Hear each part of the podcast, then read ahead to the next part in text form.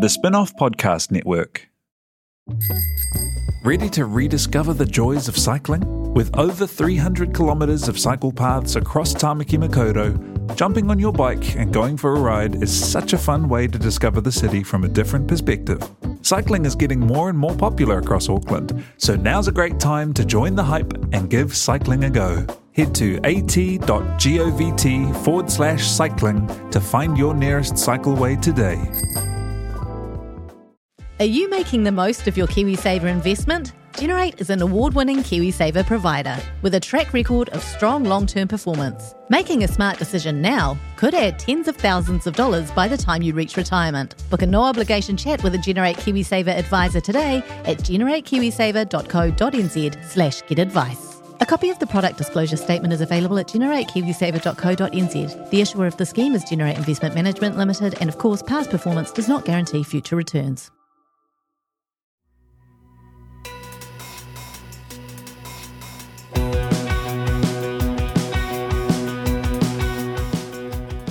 Nau mai hoki mai ki other fold, e mihi nei ko Duncan Greive tōku ingoa. Uh, my guest today is Bronwynn Bakker, who is one half of Kevin and Co, which has become the preeminent uh, producer of comedy in New Zealand, uh, TV comedy, and you know, like they they're, they're behind shows like uh, Creamerie, which they co-produced with uh, Flat Three. New Zealand Today, Guy Montgomery Spelling Bee, Taskmaster, which actually involved a big risk and a big bet and, and was kind of foundational to the company, but also narratives like Golden Boy and Double Parked, the Chris Parker, Alice Snedden written vehicle, which is uh, coming out any day now if it's not out already when, when this airs. So they they basically have come from a standing start, not not particularly long ago, to become the the home of comedy in New Zealand, particularly for that generation of comics that came out of broadly the sort of snort slash basement scene and you know, obviously Rose Matafeo was is now a global superstar, but there's a, a whole bunch who've come out of that who who really are um, kind of killing it in, in, in different ways. But the actual origin story of them and Kevin and Co. in a lot of ways is uh, Jono and Ben.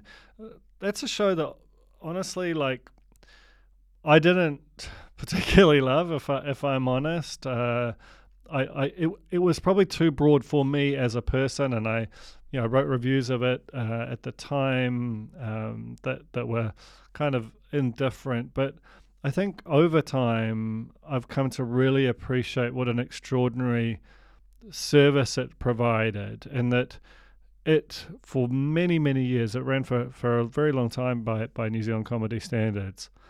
It, it served an audience and it did a job for three, getting local comedy, like original local comedy, in front of uh, an audience that was ultimately right at the heart of prime time.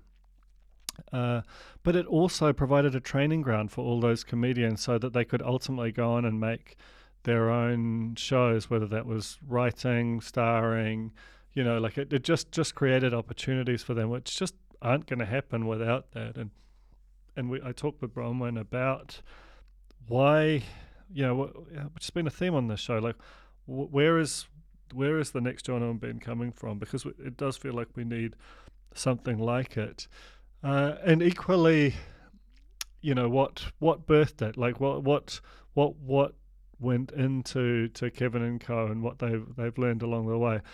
We we talk about all that and about her amazing ambitions to to basically have more complex financing for her projects, which sounds deathly boring, but you know when you really dig into it, it just means more money coming into this country, more opportunity, and us starting to export even more than we currently do our comedy around the world, which is eh, honestly about as noble as an ambition as you could get out of this industry, to my mind. Um, and we begin by talking about something which is really dear to my heart uh, the that very special era from kind of the mid 2000s to probably the GFC when New Zealand had branch offices of MTV and Comedy Central and it's you know it was there were great parties in that time. I'm not going to lie, but there was also just this sense that you know of of a really big, vibrant, pluralistic local media scene in a way that you know that, that's really been kind of usurped by social media now. Not to say that they're whether that's good or bad, though. Obviously, I kind of think it's bad, but uh, but really, you just you just had a very different kind of more diverse, more more kind of pluralistic uh, local media scene than the one right now, which is it's just fundamentally a lot smaller, a lot more risk averse, and probably there are just less opportunities for the next generation of Bronwynn Bakkers to come to come through. So we touch on that as well at the start. But honestly, this is I think a really really fun episode. Uh, it, it captures a whole era and and looks at the I think underrated and and probably less less known role that production companies play in taking talent and ideas from performers and and writers and turning those into the, the products that we end up consuming and loving on television. So this is Bronwynn Bakker from Kevin and Co with a little cameo from her five month old baby Harry on the fold. Tēnā uh, Bronwynn, and welcome to the fold. Thank you for having me. really appreciate you having me and Harry, my little five-month-old, That's, here uh, with us. yeah, well, this is this like as we were saying before. This is the the life of a modern working media professional. Is uh, it's it's everything all the time. Um, I wondered. I was just before you came up. I remembered when when we first met, and it was in a different media era for for both of us and for this whole industry. And that was when you were working at. And it seems even quaint to imagine it. Like it's was that a dream that New Zealand had there were New Zealand offices for MTV and Comedy Central. Like, do you want to just just tell me about what you did there and, and what you learned out of that, that particular moment in the in the two thousands, nearly twenty years ago yes. now? Oh my god! When yeah, I was twenty five when I first started working there. Um, so yeah, so I uh, uh we always Jay Reeve and I talk about at the time we were like, we're going to look back on these and we're going to say, these were the days, these were the fun times. This is, you know, we got to party with all the, you know, celebrities and all that kind of thing. And, and he's right. Like we, we look back now and we go, we're so old and look what we, what we got to do. Um, so I worked there for five years. Um, and it was an amazing platform for me because I got to really be thrown in the deep end. I started as a production manager and left as a um, supervising producer. And I got to work with MTV New York, Nickelodeon, and Comedy Central. And that's kind of when my love for comedy kind of really blossomed. But um, I was a 25 year old traveling the world and working for MTV. It was amazing. it was crazy. I was there with the Taylor Swift Kanye moment. We were backstage watching all the producers kind of maneuver that. Um, and, you know, and we just got to be sponges because we were doing such a small job and such a big cog. Um, and and working with Amber Peebles and Jay Reeve was just a dream. So it was my first kind of, I guess, first time of kind of show running, making it up. They didn't really do much local stuff, so I got to kind of write the script for what the local show should be and what we should be doing, and and really hustle to get ourselves on those red carpets and making the specials and making the half hour shows at Rhythm and Vines and um, we just got to have fun. it was really great. yeah, so I was working at Real Groove magazine at the time. We were just down the road, and I remember coming up to, to that office, and it was always a good time. Like yeah, it, it felt like yeah. that, that that was that was what I really associate with it, and it it just kind of speaks to it was in retrospect, and we didn't really know it at the time, but it was like the last days of a particular media era where those those big multinational companies had enough money that they could open an office like this. And it felt like I don't know if this was true but certainly it felt like they weren't scrutinizing the books too hard. It was all like we just have to be everywhere and own young people in a way that bleakly are owned by by social companies now who have very little presence in the same way in the market. Um, but yeah, I can imagine it being an incredible place to, to learn. Like you get a lot of license and not not an excessive amount of oversight, shall we say? And that, that's exactly it. It was this, you know, we were playing on the main stage, but because we weren't costing a huge amount of money, no one was really paying that much attention until we did a good job. And because we're Kiwis, we did a good job. we were such overachievers that our content um, was working for them. And, you know, we did things like the Diary of Dizzee Rascal. And I think about that, I'm like, that is wild. you know, we spent five days with Dizzee Rascal. Um, and then when he came back and um, we did some work with him and Tiny and Tinie Tempah came back as well on Jono and Ben, we got access to them because of my relationship through MTV. And I, I it was a really um, a formative moment in my career, I think, because it was a moment where I realized the impact of a brand. Being able to walk into a room and say, You're with MTV was just a game changer. We got into a party at the Playboy Mansion because we showed our MTV business cards. You know, it was that kind of understanding of, okay, the power of a brand, the power of understanding what that brand means, and also showing up and doing a good job and representing what that is. And I think that was a really good learning for me, especially where I then went next to my career with Jono and Ben, was about how do you establish that brand? How do you make that something that people don't really notice into something big? You know, um, it was great. It was amazing. and there's a lot, and a lot of that is about consistency and repetition, and knowing exactly what you are and and what you aren't in some respects. Let's talk about. Yeah, were you there when when they turned the lights off, or had you already made that transition across? No, I was there. Two shows. I feel like yeah. So um, MTV, yes. So we um, uh, MTV did this, does this whole, and they're still doing it. They globalize, they localize, they globalize, they localize. And you're absolutely right. They had this office. It was great. We got to do what we wanted. Um, and then they they decided to uh, bring that into the Australian office. So so yeah, so we were all there when we got made redundant, um, and we kind of had this moment of like you know, and, and especially for Jay and Amber, it was a was a huge deal because they were they were these big MTV presenters and traveling the world doing these amazing things. Um, it was sad. It was really sad because we were all, but it was an end of an era. It did feel like it was the right time. It was probably the right time for me to move on anyway. so I probably would have stayed there for for far too long otherwise because it was so much fun. But yeah, it was um, it was a moment of kind of like okay, um, and it was also a decision. It was a crossroads in my career of um, do I go, you know, do I try and go to New York and work at MTV? And the conversations I had at that time were, I can go there as an intern. That was what was on the yeah. table. Yeah, so it's a real reset, or kind of go into the local industry with all that you you learned and mm-hmm. and carve a different path. So how, how did you make that traverse and, and did you seek out Jono and Ben or was that the sort of the gig was, that was available?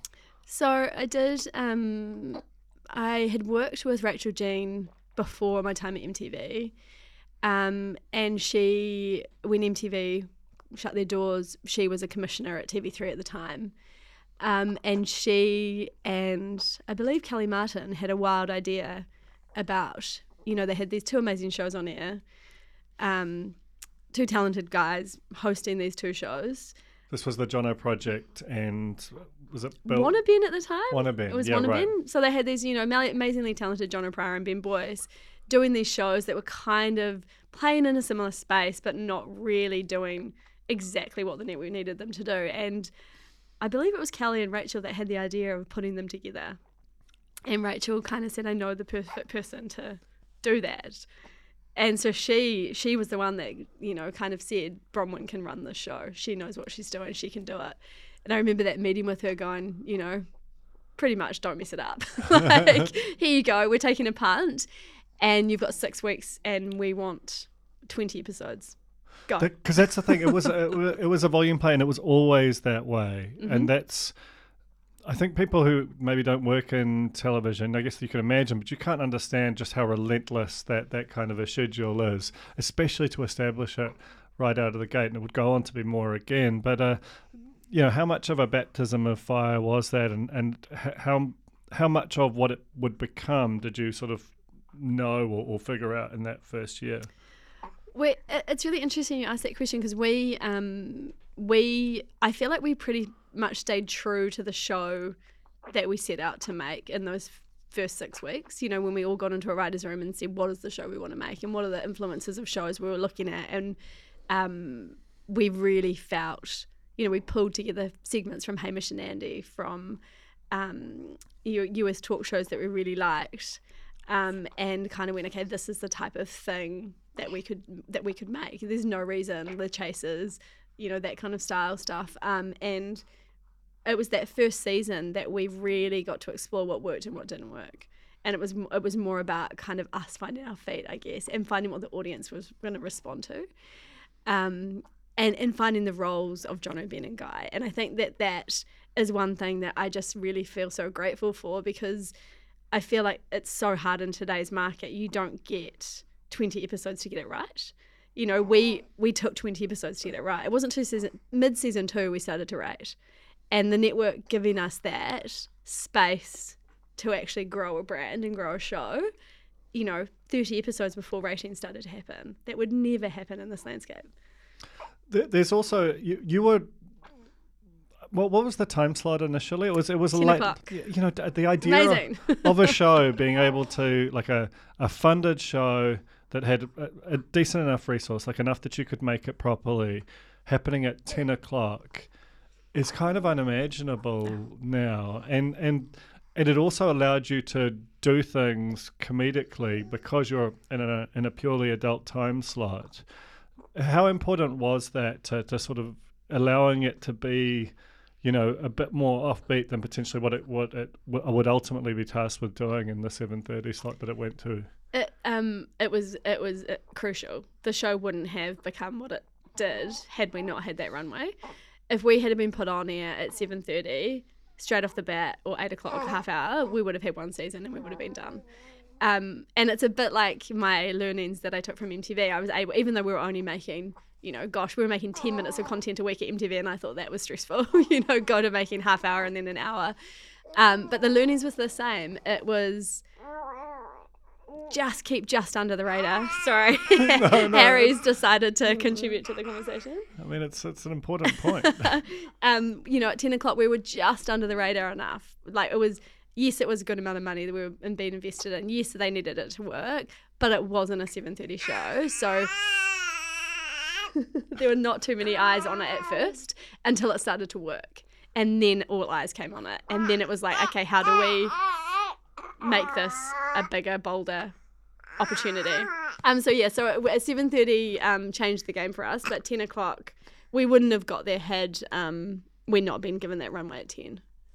So in terms of the, you know, like I remember watching the show and you know, like either writing or commissioning reviews that could be, uh, you know, I, I look back on them and go, and I actually like the the you know we we would write some. Um, you know, reviews that, that critiqued it in ways that I don't think were, you know, with hindsight, were particularly fair in terms of, you know, looking at what the show was tasked with doing. You know, in particularly because it, it had to rate, it had to serve what, especially by by the time it moved to seven thirty, which was mm-hmm. probably the bulk of its era. And it had to, so it had to serve that audience, but then it had this amazing thing that it started to do, which was develop a whole generation of comics got to whether they were writing or performing or a mixture of both really learn what it was like to to make television in a it was like the Shortland Street of comedy is how I kind of conceive of it. This kind of pressure cooker environment where you've just got no choice but just to pick yourself up and do it again and again and again. What what was the you know like when you when you look back on that show uh, in that sort of prime time era you know what what how how do you kind of conceive of it and and particularly that role in terms of the way it shaped that whole generation of, co- of comics in terms of their professional development Yeah, I think that that was um, that was our goal. You know, when we moved, when the shift was made to seven thirty, we had an opportunity to have more money. You know, we got a, we, and we were we were so. Um, we worked really hard, but we were extremely grateful for that, and we knew the responsibility that it came with that. And that responsibility was to develop the market and serve the market and grow the industry. And I think you're absolutely right by saying I've never thought about it like that, but I think you're right by saying it is like the training. You know, Shortland Street has this amazing training ground for drama, and comedy had John on Ben, and um, there's nothing like even now. You know, like I get the opportunity to do it all again next week was so great for every single person involved, whether whether you're the runner, whether you're the director, whether you're the producer. You know, some weeks we nailed it, others we didn't. But the chance to actually really, you know, that Monday morning meeting where we'd all sit as a team and watch the show and openly talk about it. You know, we would ask the juniors what they thought of the episode, what was funny, what didn't work. Having the writers be able to review their scripts and be like, okay, what editors, edits did the editors make? What was the sound mix? How did that influence? How did the music work? Like all of that content learning approach um, just doesn't happen on a you know a show where you get eight half hours and you deliver and it goes to air six months later it just doesn't so i think that the the impact of um, and the responsibility of that was something we took on board quite seriously um, and i think it shaped you know shows out of that came funny girls and golden boy and it shaped it did shape a lot of people's career including mine like it made me a better producer um, and i'm so grateful to have that because I wouldn't be able to do what I did now, do now, um, if I didn't have that. And you look at, you know, we'll, we'll talk about Kevin and Co. and, and all the shows you've made subsequently shortly, but the the the scale of that, you can so, see so many of the the genesis of the talent involved, you know, uh, links back to that show. Before we get there, like, because because it feels like that has been replaced in terms of the where where it sits in terms of that that sort of broad development piece, and and obviously these things have to do two jobs, but by by a bunch of sort of panel shows or shows like like Taskmaster, which are similar but not quite the same and, and, and kind of crucially different. Do you think that there is still a space or, or a need for a show that's more like a next generation Jono and Ben in this era where where it's you know like you just there just doesn't seem to be uh, quite the same you know perfect hothouse development atmosphere that that allows for some kind of narrative skill to be developed as well as the improvisational one. I think um, absolutely there needs to be a show like Jono and Ben, and I think. Um, what that gave the industry, and, and we're constantly um, you know, we're constantly talking to the networks and to NZ On Air about about this, and every show that we make has some sort of, you know, when we look at it and we go, okay, we're to try and make the show? We're we going to develop it? What are we going to do here? We look at what the model is in terms of does it upskill a writer? Does it um, create some improvisational skills? Does it give somebody a chance on screen? And you're absolutely right. The you know we love Taskmaster, but one of the whole reasons of wanting to make that show as Kevin and Co is because there is a gap in the market and we don't have a training ground like we did. And a show like Taskmaster, you can put a relatively unknown comedian on screen and give them 10 weeks to shine. Um, and that was what we could do with Jono and Ben. We had the, you know, the hugely talented Jono and Ben, and you could put anyone with them and give them a chance to have an hour on television, you know, or a segment, or because you had that safety net of Jono and Ben being able to carry the show. Um, Guy Williams is a perfect example. You know, he we're into fourth, our fourth season of New Zealand Today off the back of developing it within Jono and Ben. Um, Funny Girls um, was the same. So I do think that there is space in the market um, for a show like that.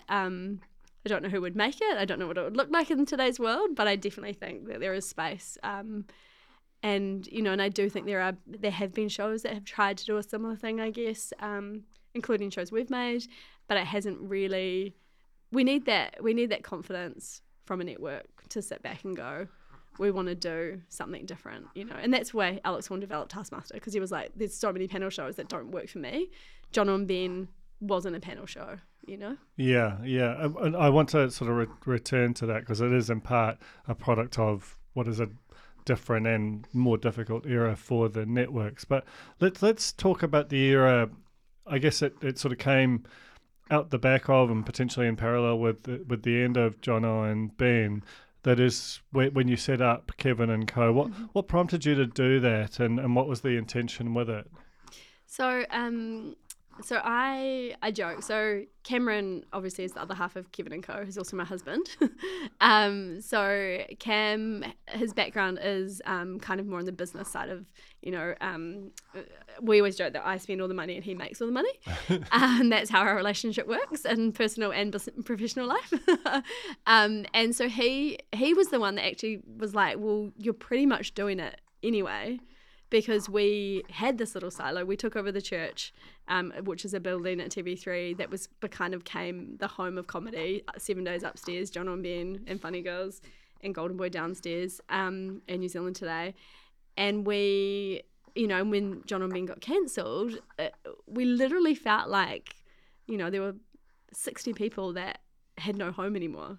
You Did know? you see the cancellation coming? Just just quickly as an aside. I could feel it, and Ben could feel it, and Jono could feel it. Like we had conversations. You know, we always knew that we were on a good thing. You know, um, but we could definitely feel it. It was the pressure and the money, and the landscape had changed. You know, um, because it had a younger demo than than the likes of Seven Days, which kind of yeah. you know anything young is, is it moves faster.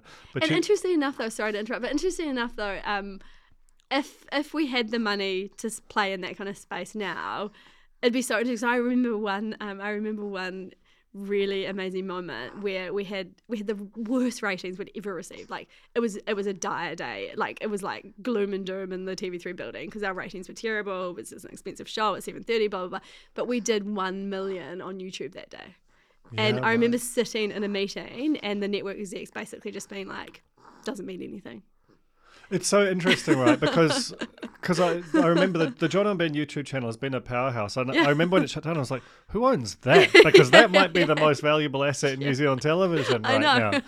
uh, and and you know, if you'd had potentially a, a New Zealand on air, which I think now it would see that. It's exactly right. That's what I mean. and sort of going, actually, this is the perfect poster child for a, a digital yes. transition. Yeah.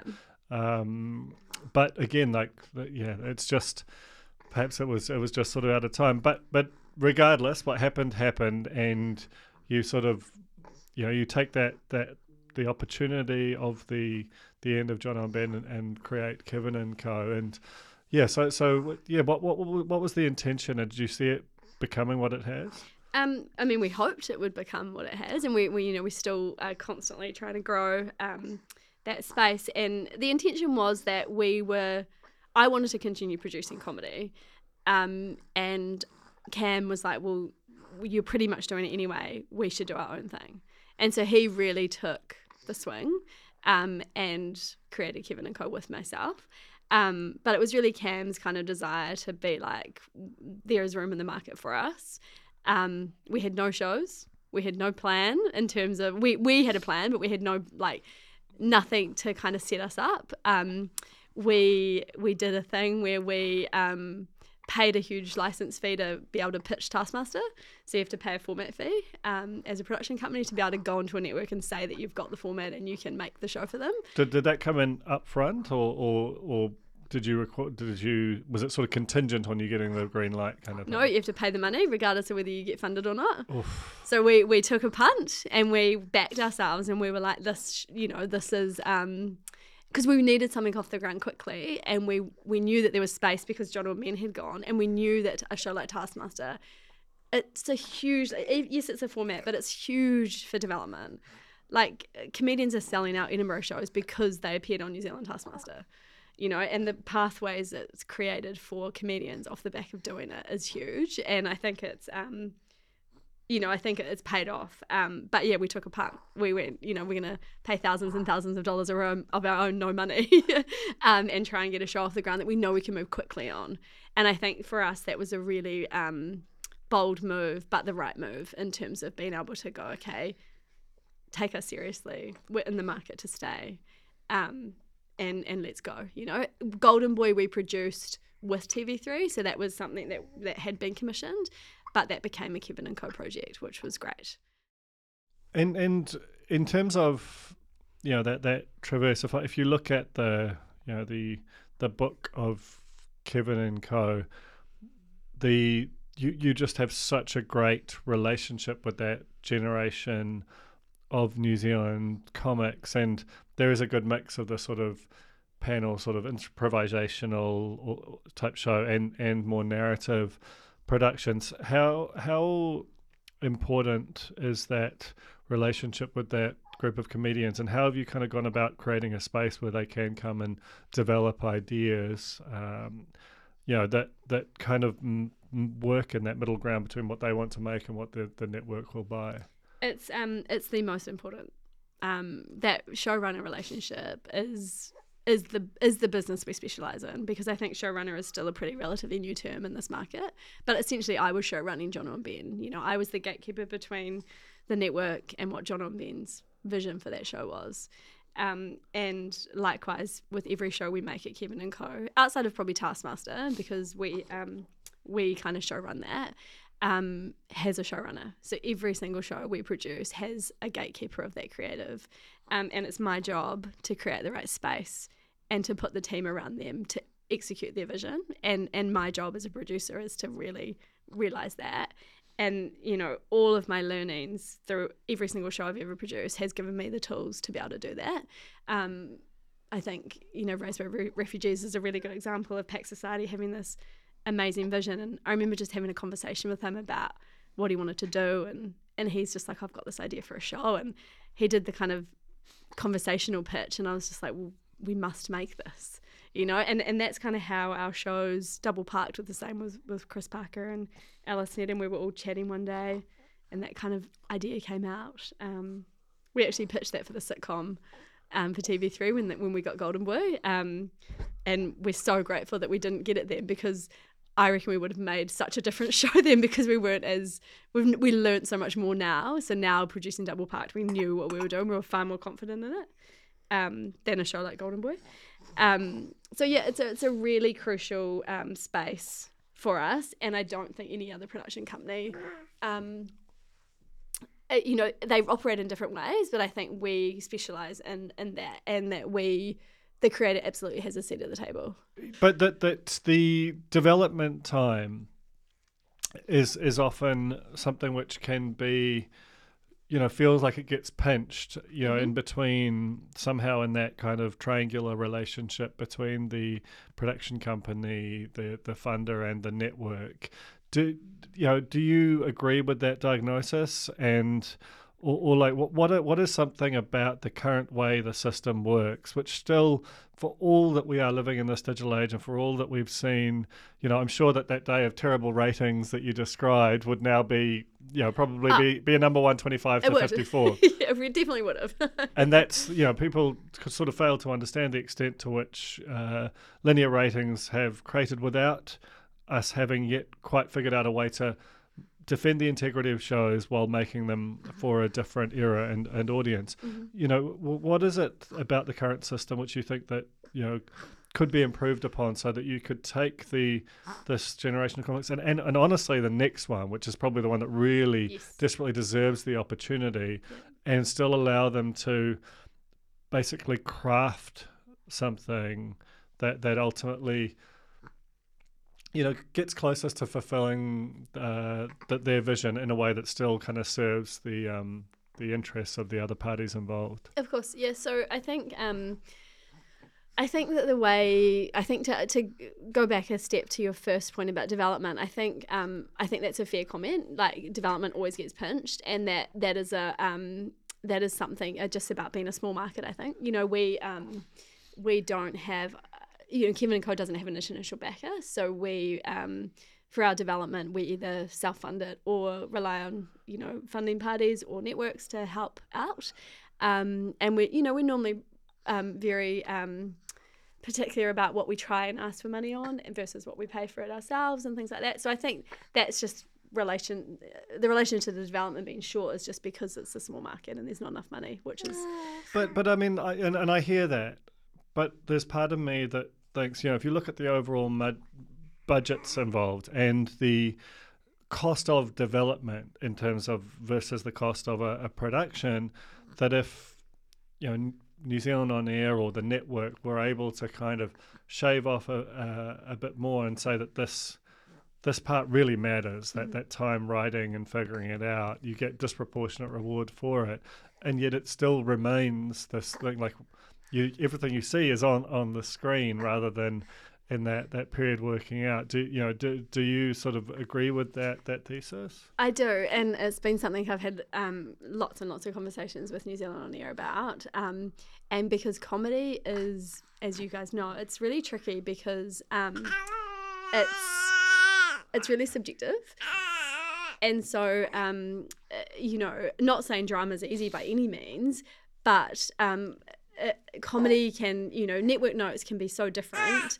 um, readers' notes can be so different because you're not just searching for that emotion or you're not just searching for that murder mystery or what have you. And comedy also now needs ho- to be hooky, you know, it needs to be bingeable.